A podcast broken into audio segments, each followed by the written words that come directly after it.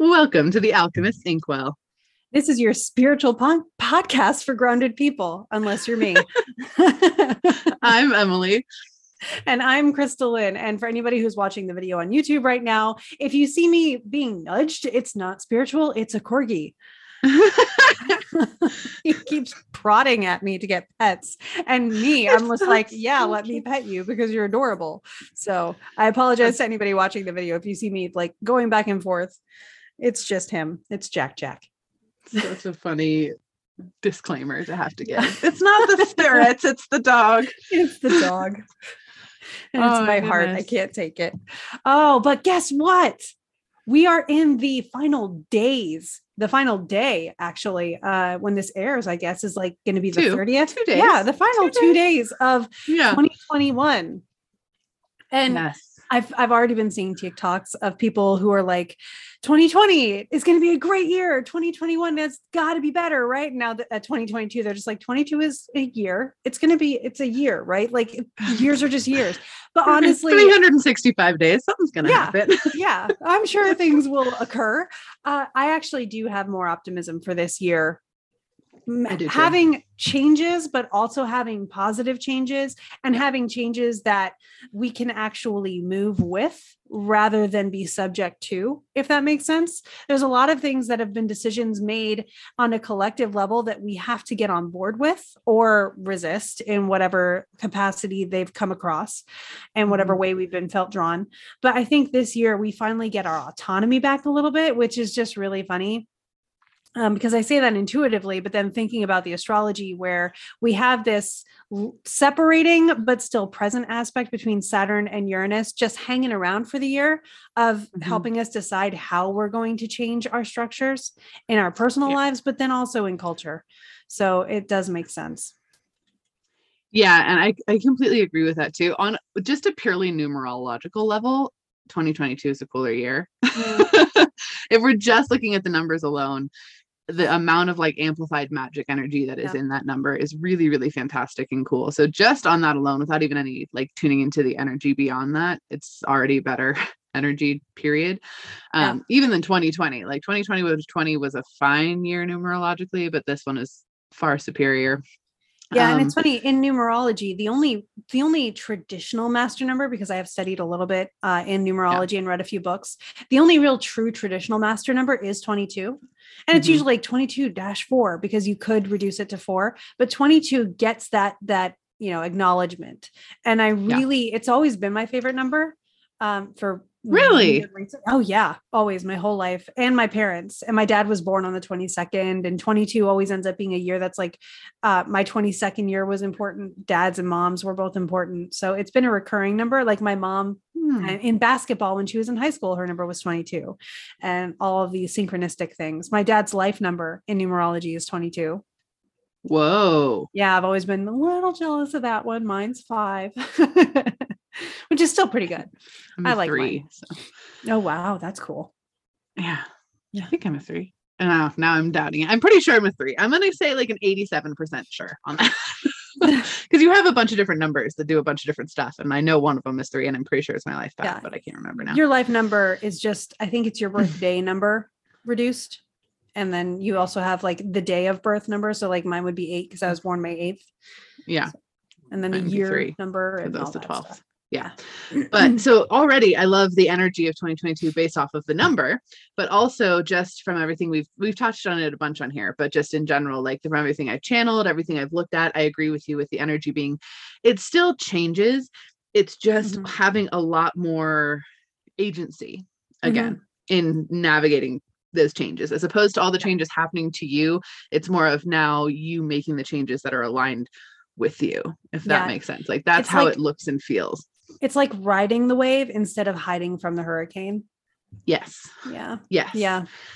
It's very empowering and a lot more like, well, this is how it is, but I'm going to do this thing and that's going to be for me. And like, it's more of that kind of energetic exchange with a big emphasis on participating in the collective, though. I do want to mm-hmm. put that out there. Oh, yeah. this, a like, that's going to be really big. Like, everyone, it's almost like a reconnection. Like 2020 kind of fractured us apart on purpose in a lot of ways. It was really Mhm. binding as well, but like that intense separation. Yeah. 2021, everyone was dealing with the leftover genuine trauma and energy and all of that from the separation. And 2022 is like the re putting together.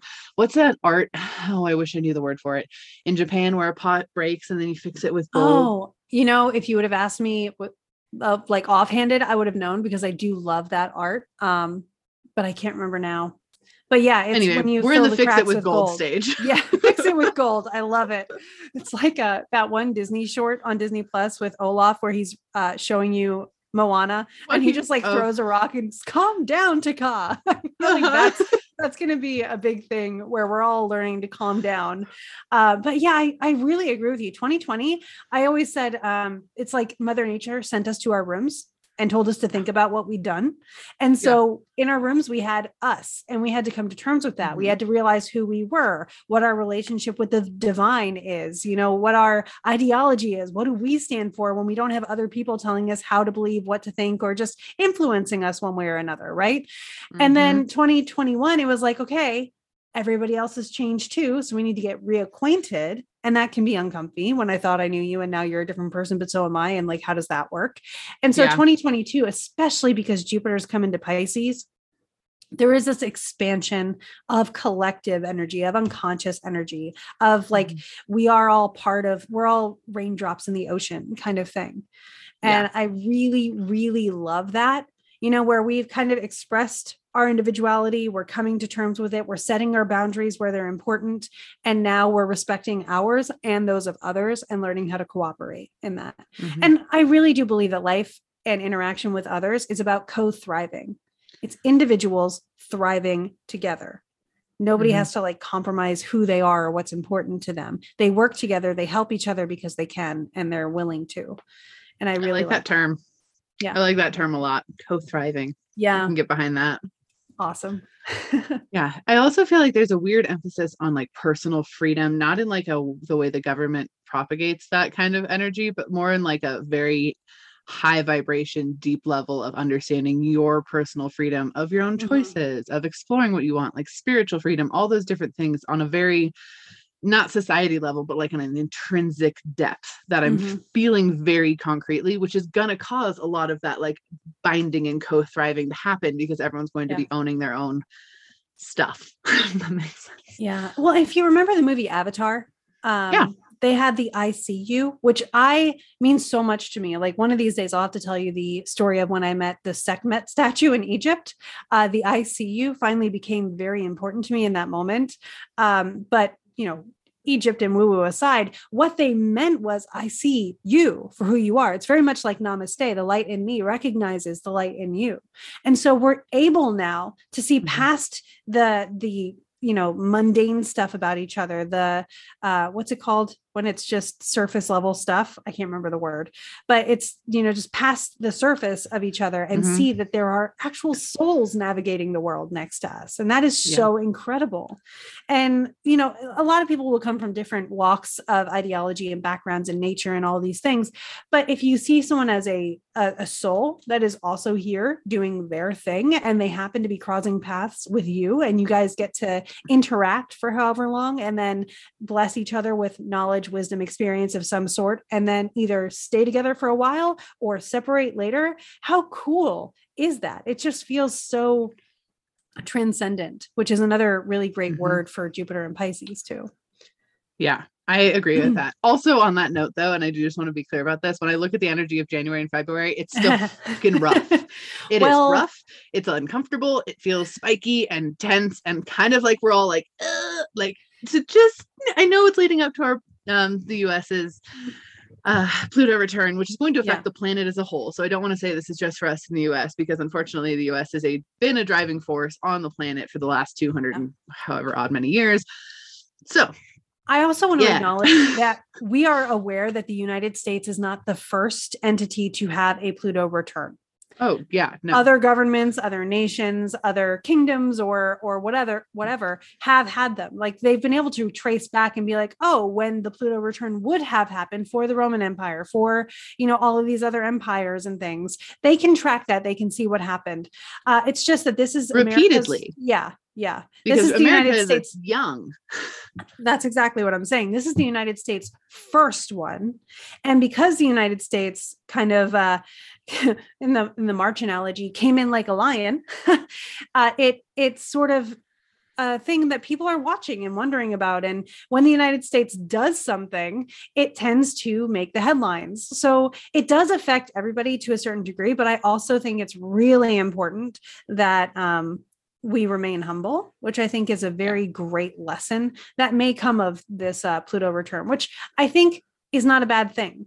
Learning, like we were saying, that it's not all about one individual thriving, it's about co thriving. I think, even on a global level, is going to be very long term amazing, short term um, interesting to watch, maybe, but also Yeah. just you know, keeping that in mind, keeping in mind that this is the process of arriving at co That's going to be really helpful to anybody who, you know, you look at the news and it's just overwhelming and you're like, I have no place to actually make an impact on this, but I have to live in that world. And I know that that's a frustration a lot of us have.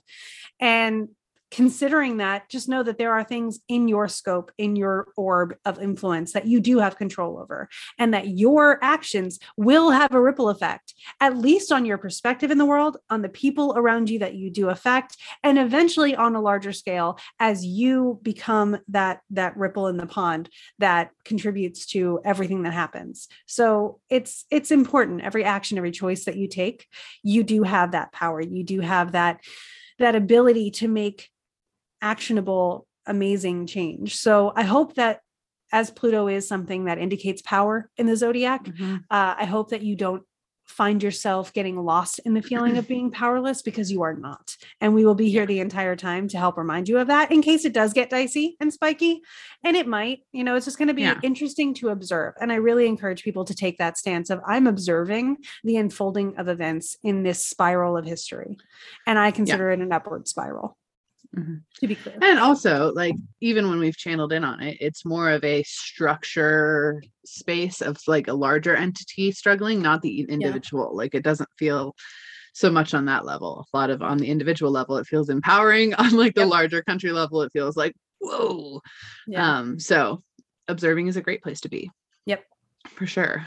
And this is our last episode of the year before we usher in a new year. And astrologically, our calendar that we operate in, the like Julian calendar or whatever the fuck Yeah. it's called, doesn't really have a lot of bearing on on anything. So we just it- it is almost like an arbitrary thing. But because we put so much collective energy into the new year, it truly does cause a lot of changes and a ripple effect in collective. It's very human pushed though. Mhm. Like it is very much a collective energy push, which I always want to acknowledge because the astrological new year is Aries season. yes yes when we get to the aries equinox and i want to respect and acknowledge um, the different hemispheres that end up Mhm. really coming into play especially around equinoxes and solstices Yeah. Recently uh, we had what in the united states and in the northern hemisphere was the winter solstice. But i acknowledge that in the southern hemisphere you guys are getting summer. And can i just say i'm jealous? I, I do not thrive as much in the winter as i do in the summer. Uh, so i don't want to say the uh, vernal equinox or the spring equinox because it is the aries equinox. And and i i will do my best to uh, keep that terminology at the front of my mind so that everybody Mm-hmm. can feel like it applies more for them. Yeah. And I agree with that as well. Because I know we definitely talked about it like winter stuff, but we Yeah. are where we are. So that's what we were doing. Um, I did have someone ask a question on that, ep- not on that episode, but like after that episode, like, what do we do if it's the summer equinox? We're Yep. in the southern hemisphere. It's like the opposite stuff, basically, like welcoming, you know, where do you want to focus on going into the winter? Like, what kind of energy does that kind of are you bringing in? So, um, it does still apply. It's just flipping it back and forth. So I agree. We will try to keep that in mind. Yeah, I have a similar with uh, just honoring what nature is doing around you and moving in flow Yeah. with that, Yeah. because that's that's where it's at. So absolutely Um, so on that note, what all astrology stuff do we have coming up? And then also we can talk about what we want to how we honor the New Year's ourselves, Mhm. because I know sometimes people really need ideas for that as well. So Yeah. we And I always love that too. So the Yeah. cool thing that we're coming up on is um, the first transit of the year actually does happen on January 1st, and it is the sun trine Uranus. So Uranus is still in Taurus doing its thing, and the sun trining Uranus is still in Capricorn at this point. So this trine, I uh, I did my little transit skit. It's just the sun and a trine. Um, someone asked this recently, and I want to make sure I put it out there. We talk about squares as adding conflict or just adding a point where you can recognize an issue and then fix it. Um, we talk about oppositions as creating tension or creating a line of sight, a bird's eye view from one thing to another where you can find balance. A trine is like a blessing or a talent or something that happens with such ease you almost miss it just because it Mm. flows so well. So it's like imagine the trine is just letting water cascade down and it's just in flow. So the sun trine Uranus is shining light on change and allowing change to happen naturally. And it's one of those things where changes may happen, surprises may come up. Trines are generally uh, positive aspect. So they bring Mhm. what we think of more optimistic things. So it's just happy little surprises that happen to come up and, and things that just go really well and like that worked. Uh, so that kind of stuff happens for January 1st. And you know, I would give that like a day or so around there just to be like, wow, that was handy. That worked out really well. I wasn't expecting that, but I'm glad it happened.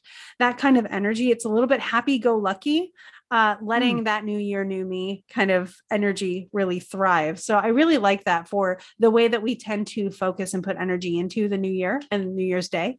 Um, I'm glad it's a trine because I will actually be driving that day. So unexpected, not so uh, positive surprises would not be my favorite thing. Great. But this is, this is positive surprises that you might be able to see that day. Um, also, see where Capricorn and Taurus are in your chart, what houses they rule to see how this might show up for you in your personal life.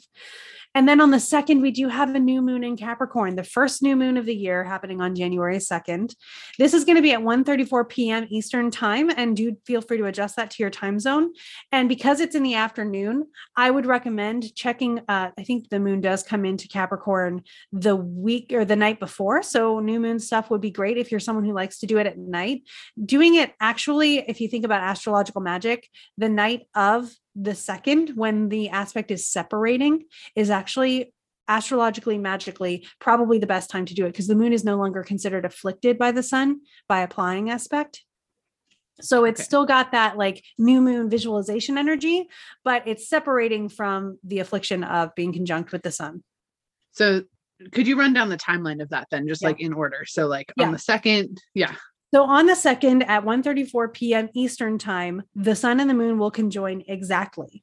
And then as soon as the moon separates from that, so by the evening, um, Mhm. where you're at, if you're especially if you're like West Coast or you know after Eastern time, by the evening, the moon will have separated from that conjunction. So you can do all the things that you wanted to do as far as manifesting and things like that. I just like to, as a rule of thumb, not do applying. So before 1:34 p.m. Eastern time, maybe Gotcha. not. Check your chart. If the moon is still in front of the sun and moving Yeah. towards the sun's number, then not not the best time. The best time is after, and the moon moves pretty quickly. So give it like an hour. Just push it ahead an hour, or you know that kind of thing, and you should come across a time that'll be a little bit better. Yeah. Just if you're trying to align with the energy to that degree, it's helpful to keep in mind. Um, and this is it this is an interesting moon anyway. It's not exactly the best condition that the moon is in to begin with. The moon is Mhm. actually considered in detriment in capricorn. So i wouldn't be making any lunar talismans tonight by any means on this on this evening. Um, but again if we're just talking about general manifesting as compared to magic then i would just the little magical dose would be to do it after the exact conjunction. Um, we do Perfect. have a really cool situation where Jupiter is now officially in Pisces, which is so nice. Um, but it is at the bend of the nodes. And what that means is you have the north node and the south node in a chart. Jupiter is right like bisecting that line. So it's at three o'clock to their noon and six, if you think about it that way. Yep. So it's really saying, like, I can see both sides of this from a third perspective, from this objective perspective. And it's assessing um, anything that's happened before so that it can plan the next moves. So it's not exactly an action oriented expansion, it's one that's like expansion, expanding awareness of what's Mhm. come and what's ahead. Which is so great for the beginning of the year, right? Taking Yeah. stock of where you've been and where you're going, seems to be a really great theme for this new moon in general. Uh, we also have Mars sextiling Saturn, which is a very opportunistic aspect. It's another positive one. It Mhm. creates opportunity. You have to recognize it and take advantage of it. And because you're listening to this episode, now you know a way to take advantage of it is to look at the situations around you, see what isn't working, and say, okay, the next step, the very next step I can take to making things work out is this and that way you're creating maybe you don't have the the foresight that you want right now but you know what your next step is. And from there you'll be able to figure out the next step. And just taking it one step at a time but allowing yourself that motion is really helpful. Because we are in a period where i think everybody can feel we're writing new rules for ourselves. So Mhm. taking it one step at a time so that we can experiment as we go is helpful I love all of that, especially the Jupiter bit, to be totally honest, because I it's so much relief. And I don't even I don't I hope our listeners also feel aligned with this because even the second you said it, it's just like that relief feeling of like, oh, Jupiter's back where Jupiter is happy. yeah Like it's so nice, even if you haven't been consciously aware that Jupiter's been in places that it's not particularly happy. jupiter has seen some things you guys Jupiter's been having the big feels for a while. oh yeah and now Jupiter gets to nap, which is just super nice. Um, but I hope you guys had that similar like letting out, like in the classic YA fashion, letting out a breath Yeah. you didn't know you were holding kind of feeling. That was how it felt when you even just said that. And I know that's what was happening, and it still felt that way. So okay, ready for it. Super Yeah. ready for Jupiter to just like just calm down. Yeah. And this is Um, really a moment that sets into motion a lot of brilliant things. And I want to say that because uh, the new moon is actually trining with Uranus on this day as well. Remember, just yesterday, the sun was trine Uranus. Now the moon's caught up. So they're both Mhm. still in trine aspect within. and what day is this? This is on the 2nd of January. Okay, just making sure we're still on Yep. that day. I just want to Yep. like Still on the second. Yeah. So they're still trining Uranus saying, hey, positive new systems and resources and you know ways to make things work are on the way and if you visualize them and you can feel what it's like to have them you are 90% of the way there and we even have mercury which is just getting into aquarius that Mhm. day as well Yeah. um in this on the chart for the way i cast it for the location of the east coast generally Mercury is actually at the top of the chart conjoining the midheaven. So it's brilliant minds at work, like forward thinking, getting stuff out there. And I love um, Mercury in the very Saturnian traditionally ruled, but also with a lot of Uranus agrees with a lot of Aquarian themes. It doesn't have official rulership in modern astrology. They'll put Uranus as the ruler of Aquarius. Um, so your I, I like to say Uranus really agrees with the Aquarian themes. So with Mercury coming into Aquarius, it agrees with those themes as well. Both those planets being ones of change, Mercury being even more personal change because it's a personal planet closer to us it's really saying, Hey, I have a brilliant idea. Let's go. And it's going to start, it's saying, let's go. But just know you're going to have plenty of time to get really good at this new idea because Mercury will be retrograding on the 14th. amazing. Yeah. Mercury retrograde, guys. Who's excited? It's okay. I'm not planning on traveling, so I'm pretty content. Yeah. It's retrograding through my personal third and fourth houses. So travel and home are both going to be getting uh, some attention from Mercury and from me via Mercury's encouragement. Which is how I like to look at it. So I, I really need to say this because I've already been getting a lot of people on TikTok commenting that they really wish they could thrive more through Mercury retrograde. That is all a matter of perspective it is. if you 100%. if you, yeah right like if you align and i want to say the 29th. So by the time this comes out, we will already be in Mercury's pre shadow phase.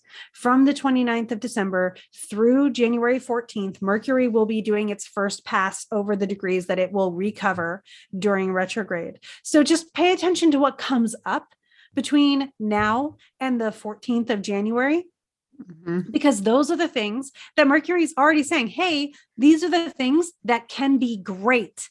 And I want you to know that they can be great. And in a couple weeks, we're going to do the work to make them great. And we're going to take our time with it. We're going to make it awesome. And then February 3rd, we'll start laying the foundations and making sure they're cemented and it will stay great. So mm-hmm. that's how I like to think about it. Like Mercury is just a really speedy hype planet that's like, hey, you deserve the best. Let's make sure we get it right.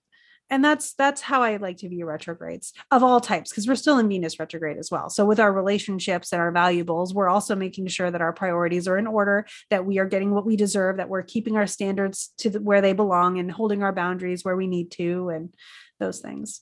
And by the way, when Yeah. I say keeping our standards where they belong, I mean high. You don't need to lower your Mhm. standards for anybody or anything. Mm-mm. Uh, yeah, I agree with that completely too. And that's also the approach I try to take in retrogrades. Of course, big feelings tend to get in the way a lot of the time, especially if you are struggling with stuff. But what I will say, and Krista's seen this firsthand because she's seen me in my Mercury Mercury retrogradiest worst. Like Oh. genuinely, I've never had a worse retrograde than traveling for our first retreat. And Krista got to like see me every step of the way, like oh, I'm just uh gonna spend the night in Chicago without my luggage. It's fine. Like just all those different things. But the only way I can handle it so well is to be like, oh, what lesson is this? Or what did I need to get from Mhm. this experience? And that way you can put it in an entirely new, higher vibrational light of, oh, well, I obviously just needed this night to regroup and have a, a bit of alone time and decompress. And that feels really nice. And I can get behind that. That feels amazing. So that when I wake up the next day, I know that I had this time to reset or whatever it was. Um, Mhm. basically, I had every single flight and everything. This is like before the flights started going crazy in the country too. It just was all sorts of bad. Um, Yeah. but that is always how I try to approach it as well, especially in Mercury retrograde, especially when things like technology go wonky and Mhm. the mail go wonky and travel and all those things, all those high stress things. Yeah. Try your hardest to flip that over to, oh, why would this be happening for me right now? Because at the core of it, like Krista just said, Mercury is a personal planet. So it's happening for you on a personal level so that you can have different things come up and heal and fix and move bits around to help yourself be more successful at the core of it. Mhm. Yeah. And that's not to say that No. Mercury retrograde can't be useful. I actually, my husband is opening a second location of BAMC and they want to do it in January. And I was like, do you have to? Because typically for business things, you wouldn't want Mercury retrograde, right? But No, you know, I'm pretty sure we opened original BAMC during a retrograde too. I wasn't as conscious of it at the time. Um, but the cool thing about this is it's an experimental version of BAMC that's trying new things and seeing if it works. So with um, Mercury interacting with Aquar- with Aquarius and I believe also with Uranus at some point during its retrograde, I was like, okay, so you want this to be a trial and error situation, right? And they were like, yeah, that's the whole point. We need to be able to see. I was like, do it. This is perfect. This will give you all of the trial and error opportunities you are looking for to work out the kinks and come up with something that will sustain and work for when you're ready to actually launch it. So I I you can say this is what Mercury does when it's retrograding. That's the effect I'm looking for. I'm going to do this at this time. I'm going to be working on revisions and edits in my story at that Mhm. time because I want to find out what's wrong with my story and fix it. So it's it's very useful for certain times where you're like, where where do I actually have the opportunity to slow down and take my time with something? Retrogrades. Yeah. And we are still in Venus retrograde, which is something that's coming into play too. Yeah. So January 2nd is kind of a big day energetically, but very Yeah. high vibration energy. Like a lot of really cool stuff happening, a lot of manifestation abilities, Jupiter doing fun stuff, trines, which are fun little bonuses. It's like you found the hidden block in Mario and you get like a special Yeah. level bonus. That's Oh, I love that. Or like you use the flute. Yes, exactly. Exactly. So just a little bit of like, ooh, yay, sliding through. um, but yeah, so big energy coming up that way. Is there anything that you do specifically or energetically to honor the new year each year? I have the most ridiculous New Year's tradition ever. So So I I like to on New Year's Eve. I like to do something I've never done before to wrap up the year. Ooh. Uh, and often I won't know what it is until that day. Like one year it was the cinnamon challenge. one year it was geocaching. Um, I did it. I did it. Uh, it was awesome. I have a video of Oh, Dan not truly uh, being able to complete the challenge, but he did try. So That's I don't know what we'll be doing this year, uh, but we'll come up with something. There's always like last year. It was like, well, we've never done, you know, uh, a New Year's Eve at home alone before, so we did that. Um, That's we'll, fun. We'll come up with something new to do either on New Year's Eve or on New Year's Day, just to really remind ourselves that every day is an adventure and that we don't have Mhm. to stay in the old routine or the same routine. I like to do card pulls. Um, I I try to honor the energetic and astrological new year as well with that kind of thing, but just to let me know what's coming up and just to make sure that I'm in alignment. And because even as an intuitive, sometimes you're like, oh yeah, I totally get that, and then you totally miss something. So every once in a Mhm. while, it's really good to get out of your own head and let something tell you rather than you Yeah. try to interpret what you think you know. Yeah. I've actually been doing a lot of card pulls lately for kind of that exact reason of Mm. this is my emotions are too much in this and I Yeah. cannot clearly get an answer. So I'm just gonna pull this card. It's gonna tell me. And it does. It always Yep. does. Um, you know, and usually trust your gut on how many you want to pull and doing a spread and all of that. It doesn't always have to be super structured. It can just be like this one, and then this one feels like it needs another answer and keep exploring from that space too, which I always want to give people that freedom because I think a lot of people resist doing card stuff because they feel like they need to know the rules and need to have a spread and need to do all that, which nope, you don't. you can, it can be helpful, but you don't have to. Yeah. Um, that's really cool. I love that you do something new to end out the year. That is the coolest tradition. Yeah. Yeah, it's always fun just to it. try. You it just, you know, reminds you to to it pull I think it makes life more of an adventure, which is what I'm always Yeah. looking for. Mhm. Um and the fact that, you know, I'm I'm with a partner who really supports that. The one year I was like, "Oh no, we didn't come up with anything." And he was like, "I have a plan." Next thing I know, we're in a national park looking for a geocache location. and it's like, there it is. So it was it was really cool. And that's it's really it's fun to come up with all these little new things that you've never done Yeah. you know, it doesn't have to be travel to Japan, although I recommend it. Um, but it could be, it could be like the one time I was really sad. I wanted to go on an adventure, and it was right when powdered peanut butter became a thing. And I had never seen it, and I was fascinated by it, but I didn't say anything. I got really down on myself one night because I was feeling like life got too mundane. And Dan was like, "We're going on an adventure," and he took me to Trader Joe's, and we were going to explore what powdered peanut butter was, and then take it home and do all kinds of weird stuff that we could think of, and look at recipes and just see what it did. Um, and that's what we did. And it was an adventure. And so if you're looking for ideas, just explore something you haven't explored before, even if it's powdered peanut butter or geocaching. that is so cute. Go Dan. Good, Oh, the Good job. Yeah. So for New Year's each year, um, and we've done this since I was a little kid. Uh, Weston tends to to have to work nights. So Weston's my husband, and he he works on New Year's because he works in the casino, and so um, it's an incredibly busy, busy, busy, busy. It's like one of the busiest nights of the year. The population of Tahoe doubles on New Year's Eve, so it's one of those days where you don't want to leave your fucking house like at all if you can Mm. help it. Um, that and the Fourth of July. The Fourth of July is literally like doomsday prepping. Like you go to the store a week in advance, you hunker in, you do not drive, and you just survive until everyone leaves.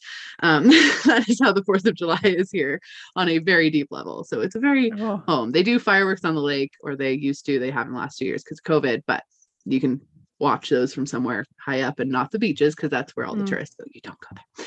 Um, but New Year's is another one of those nights. Thank goodness they canceled. We used to have a music festival, a like electronic music festival called Snow Globe on New Year's in the middle of town, and we didn't have the infrastructure to support it. It was Oh. absolutely horrendous, um, and they finally canceled it. So this last year was the first year it didn't happen. It was really nice. Um, but what we have always done for New Year's is my parents live about a half an hour away, so me and the kids would go to my parents' house.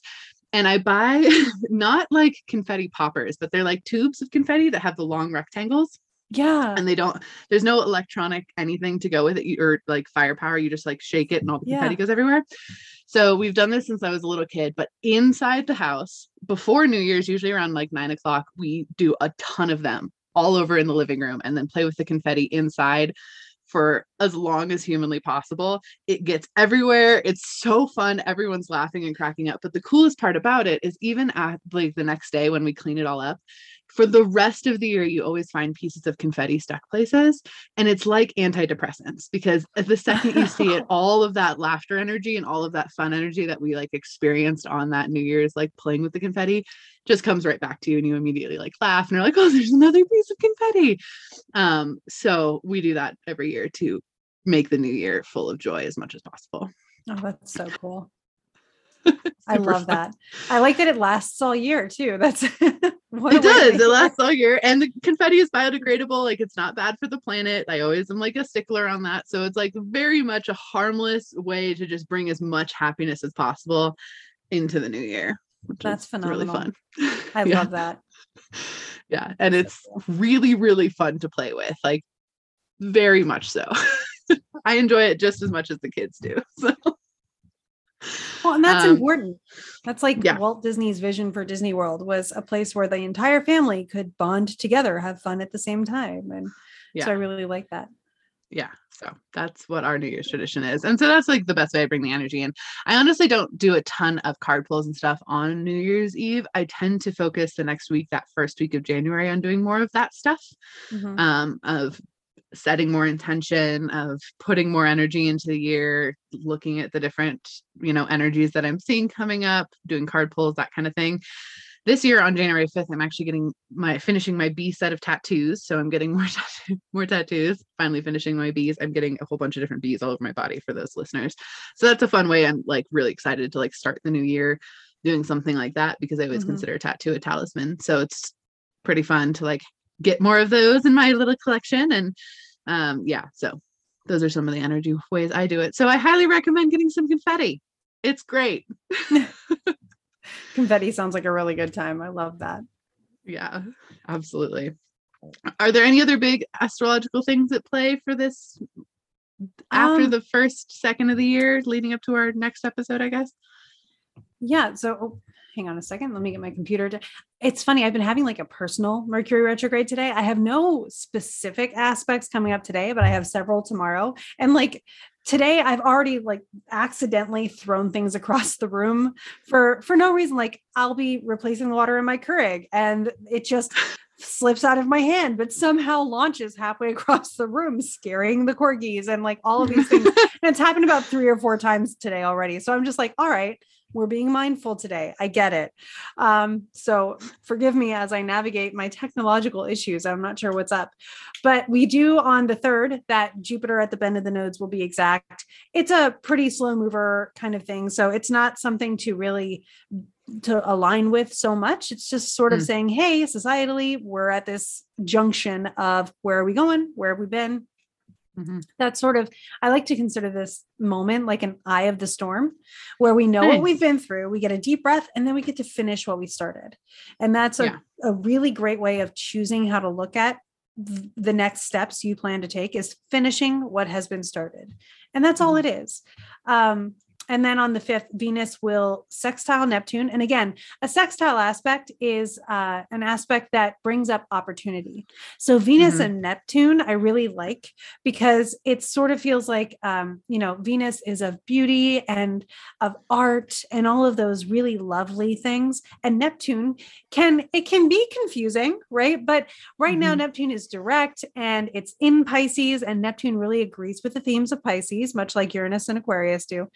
Uh, so you have this whole situation of this energy of really being able to visualize your dreams. And there may be some rose tinted lenses with them, but right mm. now, why not picture warm and fuzzy things let yourself have that feeling and then see what comes up. I actually recommend in cases like this to feel warm and fuzzy and then see what visualizations or what feelings or what thoughts or what images come up when you feel warm and fuzzy, because that helps you identify what your definition of warm and fuzzy is.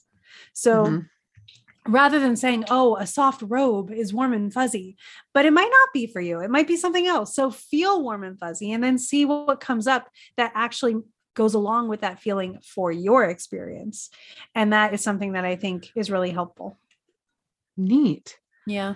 I was just thinking about it. So again, I'm talking about my tattoos again. I'm sorry, everyone. but um, my three bees that I'm getting are the Jupiter bee, the Mercury bee, and the Venus bee. So they're incorporating aspects of those planets because those are very prominent in my chart Mhm. into these bee tattoos. I'm getting it on the fifth, which is very interesting because Mm-hmm. Jupiter's finally comfortable and happy. And you just said that Mercury is starting to completely what I forget. Mercury will be in Aquarius at that time. yeah. yeah. Venus is in retrograde though, which is very interesting. So Venus is in retrograde. So if you're being introspective about art in your body, yeah, I that's mean, intriguing. yeah, anyway just just a side note i was like huh it's always divine timing i guess that's like the reason i bring it up on here is genuinely everything you do has so much divine timing in it that even if you Mhm. don't notice it right away you will notice it after the fact it is so powerful Yeah. all of the choices we make are so divine it's just a matter of Oh us paying attention to get the validation we need from that yeah. I see that all the time when I give astrology readings because I'll look back on people's timelines with them and be like, Mhm. at this point, did you notice that you changed this kind of stuff in your life? And they'll be like, oh my gosh, that's exactly when this happened, even in my own timeline. The major Yeah. events of my life match perfectly with you know i the techniques are zodiacal releasing annual perfections secondary progressions all of those things work. And they show me different things that happened at those periods in my life. It just shows that you know the chart really does express me. And i have lived my life in alignment. Even if it didn't always feel easy it's been aligned. And i really love offering that kind of uh, feedback and assurance to people. And you'll notice like when you do something it does seem to align with either transits or your personal timing i just love it it's Mhm. awesome it's yeah or even just like oh my gosh that also came up because of this was happening right now Yeah. and now i had this validation from the guide that it needed to happen to make this happen and it's just Yep. like this beautiful cycle which i just love the energy of Yeah. especially when you see it and you can actually pay attention to it so always pay attention to those kind of Mhm. things and even look back on things in your life and if you can pull up your chart it's really beneficial Yeah. well and beneficial. everything literally all of that guides and our intentions and our thoughts and the energy and the aspects and all of those things they are all connected they all influence one another it's a big chain reaction so Yeah. when you're looking at that it's just so awesome to see how you always talk about how divinely supported we all are and Yeah. you can find evidence of it and once you learn to see it you can't unsee it so No. it makes you more able to look at mercury retrograde the way you do where it's like what am i learning here yeah. And then all of a sudden it's not the universe against you it's you collaborating and co-thriving with the timing of the universe and your personal timing which is so cool Oh, I love it so much. So me this is also not just the last episode of the year, but also last episode of the month. So this is our bookend segment where we wanted to talk about, do a recap of all of the books we've read this month for you guys, whether they're high vibe or whether they're not high vibe, all of that jazz, which we like to do. But also we wanted to make it extra special and talk about one of our favorite high vibe reads of the year, since this is the last episode of the year. Um, and I did just want to say too, I am going to start doing book reviews on our YouTube. So if you don't Mhm. follow us there, check us out. But I'm going to do every time I finish a book, I'm just going to post a video of whether or not the book was high vibe, what it helped me activate psychically, what it helped me maybe not activate psychically, or you know what I got from it, that kind of thing. So um, they will be spoilery, but just so you guys know, if you want to watch those, not always spoilery, I guess, kind of minorly spoilery, but if you want a high vibe take, I think I'm going to start doing those because I need to do something with all the books I read. Yeah. So, but yeah, Yeah. what what is your bookend? What have you read this month, Krista? so i do want to set the disclaimer emily is much more prolific of a reader than i am i end up reading a lot of nonfiction like astrology books uh, so my fiction read this month has been a darker shade of magic by v.e schwab i've had Mhm. it for a while i really wanted to get around to reading it and i have to say as far as high vibe, the craft of writing, masterful. The Mhm. characters, uh, awesome. The story, pretty good. High vibe. I, I wish I could say it was high vibe in the way that like I'm living in the story even when I'm not listening to it or when I'm not reading it. But it just Yeah. didn't it didn't keep my imagination with it. It didn't stick with my imagination throughout the day. I think it's a really amazing, well structured, well executed, well written story. There's not a there's not really a lot of flaws that I could point out as far as writing a story. It's amazing. But um I wish the the charisma, not the charisma, the chemistry between the main characters would have been more Yeah. evident. And I do know this the the sequels are out there. I might listen to them, probably will eventually, but it would have Mm. been nicer to have that chemistry earlier on for how well fleshed out the characters are and for how neat they are. It would have been cool for them to really vibe more. And and just to get that feeling from it. I haven't nailed down yet what the theme high vibe would be, like what we're what Mm. energy we're learning, what belief we're transforming or anything like that. For anybody who's listening, those are my criteria of a high vibe story. Is there a belief that is being sort of transformed and challenged in the theme? Usually Yeah. you see that in the, you know, and the moral of the story is. And uh, so I'm still deciding on that, but I still have, I'm in the clim- climactic moment. So I'm sure that more will be revealed soon. And it's like I said, totally entertaining, great read, recommend it if you love books. Uh, but high vibe, I would give it a three to four stars. Yeah, I I've read a darker shade of magic too, and I didn't actually get to listening to the second one. Um, same reason, Mm. I think. Um, it's good. It's just not. I wasn't lost in the world, and I didn't completely love it, and it's good. Yeah, It's, good. That's like the base level I got. I, wanted really so much more out of it than I about it, got, which I yeah. think is what it is. Yeah, Like- it's super well developed, well thought out, all of those things. Like the skill is absolutely there. Mm-hmm. Yeah. But yeah. Yeah. The the energy is not it wasn't activating is really my criteria for the high vibe too is like is there a belief that's being Mm-hmm. challenged released that kind of thing more than one too if there's more than one and they're all being challenged and released and all these different things that's awesome but also like how much how activating is it is and Yeah. is it energetically like i usually check in with my energy at the start of a book and then I check in with my energy at the end of the book and i try to see how my energy's changed or if there's something been activated in it and sometimes yes which means the book is very high vibe and sometimes nope which means And- it's not I found moments where it, it kind of hit the hit the spot of energy. Yeah. And I was like, oh, and then the moment would pass and it's like, oh, okay. But that's not even part of the main plot. So there may be a couple more hits of that energy, but it's not a thread. And I think, you know, it's it's very close to high vibe, but I don't think it quite hits that mark. And again, if you're looking for a great read, definitely give it a shot. It's such a nice story.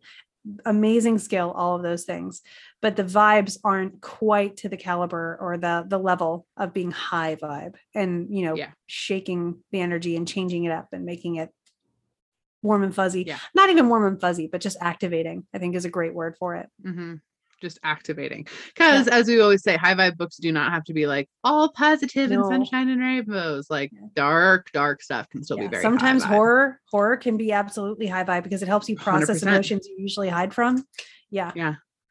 Yeah. Things that make you cry can also be incredibly high Yeah. vibe. giving you release to things that you don't usually acknowledge. Absolutely. I, I have a whole book where I write about this, just so you know, if you're Yeah. interested, writing the High Vibe Heroes Journey is the infrastructure for our program, the Forgotten Mhm. Storytellers, which by the way, we are open to pitches. So if you are someone who wants to write a high vibe story and you have an idea, but you want support, help, and the steps to get you there, and an amazing group of magical people, uh, go ahead and pitch us at the forgotten storytellers uh, at gmail.com. We would love to see a messy two sentence, three sentence pitch. Doesn't have to be perfect or polished. Go ahead and send it Yeah. there. We are so excited to uh, to read that over. But Emily, Yeah. What have you read this month? Because I'm sure your list is a bit longer. It is a bit a bit longer. Um, also, yeah, Forgotten Storytellers, guys, it's an amazing program. Your book will get done. Your first draft of your book will get done in four months. You get to do high vibe writing retreat, all sorts of fun stuff. So please send us your pitches. It's our favorite part to read through them. We love it so much. Um, but yes, so my number one outstanding best read of this month, and I read it in like a period of like five days, is The Seven Husbands of Evelyn Hugo. It is fucking incredible. I loved it with such a passion. It's one of my top five of the year for sure. Um, which was awesome. I snuck it in there in December. It's phenomenal. I cannot say enough about it. Um, talk about high vibe in a very conceptualized, like concrete way. Um, the basic basic premise, just so that you guys know, because it's not actually a fantasy. Usually, a lot of my stuff will be fantasy. Um, this is not a fantasy. It is a historical fiction, kind of basically it centers around the world like one of the most famous actresses that ever lived in hollywood and she was married seven times and she wants to give her memoir to this journalist. So she actually tells her true life story for the first time to this journalist. Again, she's a fictional character, but it is so empowering. Um, the amount of representation in it is awesome. It's just, it's wonderful. Um, tears, yes. One of those things that I, it was two weeks, almost two weeks ago, I finished it and I still think about it every day. So yeah, it's a really good book. Read the book. it's a great book. Um, so I read that. I'm still working on reading through Agrippina. So I am writing a book um, about a woman named Locusta, who was an ancient poisoner who lived in um, a poisoner who lived in ancient Rome. And the best account of women's life basically at that period of time when which Locusta lived, and she actually interacted with Agrippina as well, is the account of Agrippina the Younger, who um, was essentially an empress kind of. She was married to multiple em- emperors and a sister of an emperor. It's all sorts of different stuff. So i've been working through that one to just kind of like really get immersed in the world and, and take notes. And that is actually like a biography of her life. So that's a nonfiction but it's been really good. It's written really fun. It's a quick quick navigation. So if you're really into the julian claudian era, era of rome and you'd like to read about some badass roman women agrippina. Um, i'm also currently reading seven deadly shadows. Oh also uh Lots Seven of sevens. Husbands. I know, isn't that weird? Um, I mean, seven, seven- shadows. Seven numerologically is like the number of going through trials and Yeah. understanding things and process. So Yeah, yeah, makes sense. Um, also, the Seven Hus- Husbands of Evelyn Hugo is by Taylor Jenkins Reid. Um, and the Seven Deadly Shadows it has two authors. Let me look up who it is: Courtney Alameda and Valynne E. Maetani, I believe. I hope I said that right. Um, but it's not- it's like reading an anime. It's not. I've read a Oh. lot of manga, so I've read a lot of manga. Um, my husband collects it, so we have a ton of it. It's not like reading manga because there's pictures. It is like, it, or reading light novels. Even it is like reading anime, and that's the best way I can describe it. It takes place in Japan, um, and it's the Shinto priestess has to go meet a bunch of yokai and collect shinigami um, Oh. to help fight against the darkness, essentially. And so far, it's really, really cool. Um, there's some interesting elements to that that I'm like might not be as high vibe, so I'm kind of in Mm. between. Um, craft wise, it's pretty okay. It's not a, like the best book I've ever read in craft space, but so far I really enjoyed the fact of how I've researched a decent amount about Shinto and it's so rooted in actual Shinto roots that I'm really really about it. Um it's super cool. So if you're really into Japanese culture, if you're very intrigued by the Shinto religion or religious practices and you want to learn about it in a way that's not necessarily academic but is very research heavy, um it- this is a great book to read. I would highly recommend it. Oh, and then I finished the fourth Throne of Glass book, Heir of Fire, which is oh nice. not high vibe, but it exists and it's fun Yeah. to read. I've heard a lot about that series. I haven't gotten around to it yet. But oh, the first three are, or the fir- first three are fairly painful. hmm. It's fine. It's it's fine. it's a book that exists. I love the ACOTAR series, also Mhm. not high vibe, just books that exist. Very good to capture your imagination and all that stuff Yeah. too. Very not high vibe though. Just gonna continue to mention that. Um, Throne of Glass, same. I think I might end up liking Throne of Glass more overall, but there's a lot more to get into. But it feels so fleshed out. Less Yeah. seat of your pants, more like this was a plan. It's fleshed out. So which I appreciate. Yeah. Yeah. So I think for best of the year, we Yeah. may we may have the same one. I I mine's Mistborn. Oh my god, it's so good. um, so technically i only read the last book of the mistborn series this year so i only read Uh. that one and it was in january um but oh, it's so good. I read all of them this well, the original saga of Mistborn this year. I know there's Mm-hmm. Yeah. continuations eventually. I do want to get around to them because that was the most recent series of books that I really got lost in and Yeah. was thinking about it even when I wasn't, you know, I- like I just it was meditative reading it. So the Yeah. way it was written was good. The voice actors, you know, for the audiobook was good, which is incredible such a make or break for me sometimes if the like i have to sometimes look past the voice actor and be like if i were reading this i'd probably like it more which i think is Yeah. something that happened with the darker shade of magic as well um but i think mistborn just all around because the vibe was there the voice actor became aligned and like all of those things and it was just amazing so good It's so good. I have a tattoo for Mistborn. I loved it that much. So I completely, yes, I completely agree. The voice actor, too, guys. If you've read Mistborn, listen to it. Mhm. It's so good. The way that he voice acts everyone is dead on. Yeah. Just dead on. Even the female character, like he's Yeah. just he hits the nail on the head. It's fantastic. Um, so that would be mine, but again, I only read the last one. So I would say the my other one is The House in the Cerulean Sea. And I did actually read it twice this year. Um, once Wow. I listened to it once and I loved it so much I read it to my kids.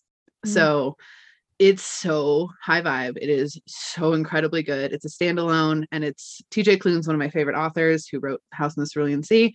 Um, and I cannot recommend it enough. If especially if you want the book on it is literally described as being wrapped in a fuzzy gay blanket. That's what the description on the book is. So if you want that energy, read that book. it's about a magical orphanage and it's just it kind of it's about a magic guy who goes to audit a magical orphanage and that's that's the premise and it's really fantastic so that's definitely one of my my That's top of the year high I love it. vibeness Cool. Mhm. Well, awesome. Yeah believe we are wrapping up 2021.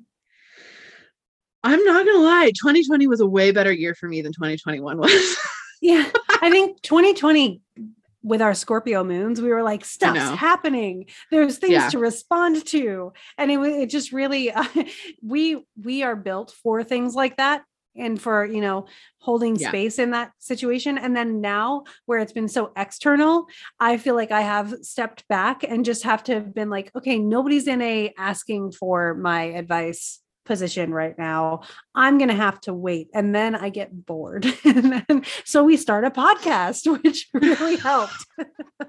it really did help i've had a lot of um so 2020 a lot of really amazing things happened for me externally like i got Mm. married my business took off we started the forgotten storytellers like all this stuff just like really cool big stuff my book was officially published you know just things Yeah. um which was awesome and then 2021 has been a lot of really intense external challenges that needed to get overcome Mhm. and I'm just tired and I could just stop doing that for a little while. That would be fun.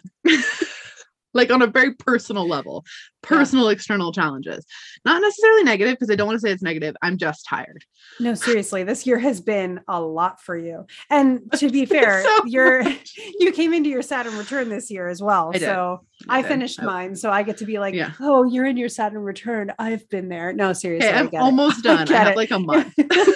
I had my like crux of my Saturn return during 2020. So I get it. yeah. I'm so close to my Saturn return being over. I'm like ready for that too, but it's just been it can be done. It can Mm. be done. Especially this last month. It just royally kicked my ass and now I'm just I tap. yeah yeah i remember that point too but it's it's good it's like hindsight's going to be so much nicer yeah. And, again, that none of it was negative. anybody, right Yeah. whatever you've gone through this year the great thing that we have about new year's eve and the intentions about it is looking back and Mhm. realizing how far you've come apply it to this new moon energy of that eye of the storm with where have i come from what am i like how have i grown and how do i finish what i've come here to you know to do and that's Mhm. just so empowering you are a hero in your story in someone else's life all of those things so Mhm. yes there are challenges and no they're not always fun to go through and we're not here to say that you have to like grin and bear all of them but it is something that you will survive through and it will support you and make you able to thrive and Mhm. uh and i hope that wherever you are in that process you can at least believe in the light at the end of the tunnel Yeah.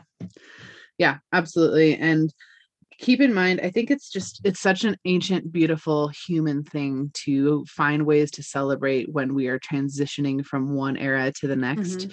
And it has happened for the history of humanity on this planet. And that's just what New Year's Eve is every year. So even though it's this modern version of, you know, people go out and drink and kiss and whatever, but like it's always been a celebration of transition. There's always one, and there were in every culture in this dark part of the year, like let's celebrate something, let's transition through something and be proud of that. So be proud of that on this New Year's because it's, it's deep.